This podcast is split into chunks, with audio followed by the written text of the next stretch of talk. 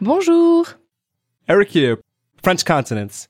Hey, thanks for being with us here today, Virginie. What are we going to be looking at in this lesson? Today you will work on your French consonant pronunciation.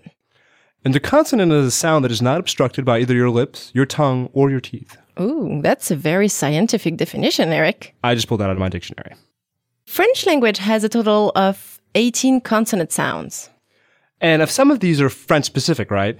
Well, we share most of them with other languages, but of course, English speakers, for example, have a really hard time pronouncing some of them. Like the r.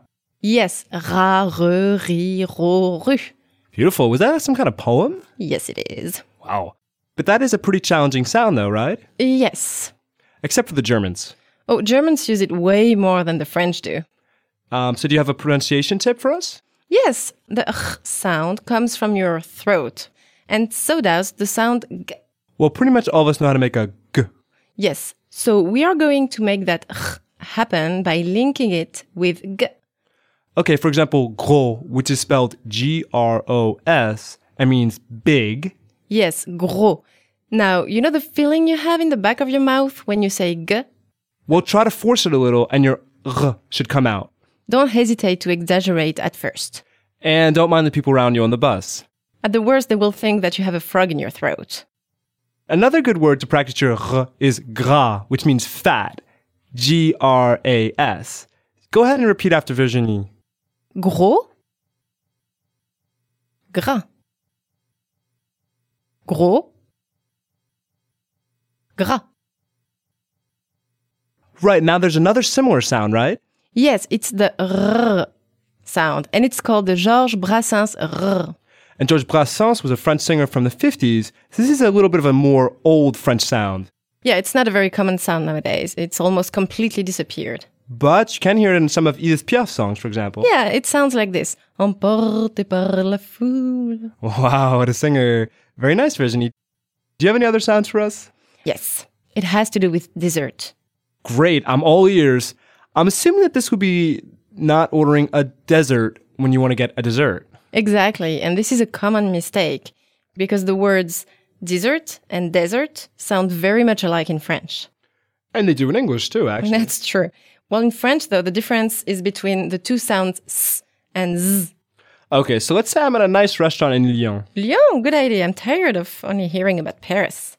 And Lyon has a great culinary tradition. So I'm done with my delicious steak tartare, and I feel like something sweet. What should I ask the waiter for? You will ask for la carte des desserts, which is the dessert menu. So dessert is dessert, D E S S E R T. Absolutely, two S's. And what if I mix up my s and my z and accidentally ask for a dessert? Well, the waiter then might bring you a cup of sand.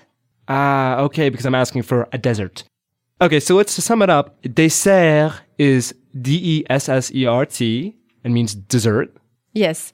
And dessert, which is D E S E R T, just one S, is dessert. If you're reading a text, obviously the spelling is going to help you know if it's s or z. Yeah, it usually does. For example, at the beginning of a word, the letter S is pronounced S. At the end of a word, it can be either silent or pronounced S. And when squeezed in between two vowels, it's generally going to be pronounced z. Yes, and double S is always pronounced S, just like in dessert, dessert. Okay, I think it's time for a little more practice. Why don't we talk about the difference between v and b?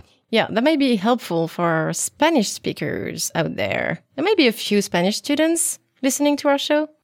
So what's the difference between v and b? Well, when you say v, you use your lower lip and your upper teeth. They sort of vibrate against each other. I see, and b is sort of like a percussive effect between your two lips. Yes. Interesting. So when a sound is not part of your language, obviously it's going to be a little harder to pronounce. Absolutely. Well, let's try a little phonetic exercise. I'm going to say two different sentences, and you out there try to hear the difference. Let's go ahead. First sentence, je vois la mer. And second sentence, je bois la mer. I heard the difference, but I think that's because those two sounds actually exist in English. Let's hear it one more time with the translation. Je vois la mer. I see the sea. and je bois la mer. I drink the sea. Then once you can hear the difference between v and b, you can start practicing. Okay, great. And what's next? A little practice tip. You can practice by saying some words over and over, like vague, which is wave, and bag, which is ring. Vague, V A G U E, wave, and bag, B A G U E, ring. Yeah, include those into sentences that you will repeat until you feel the difference. Great. Okay, I think we're done with the consonants practice, but I have one last question for you. Who has the easiest time pronouncing French? Well, I know it's quite easy for German people, and it's easy for Italians too. And what about English speakers? Well, they do a pretty good job. Okay, well, thank you guys for listening to us yelling crazy sounds. And thank you for yelling with us. that just about does it for today. Okay, thank you all. Au revoir.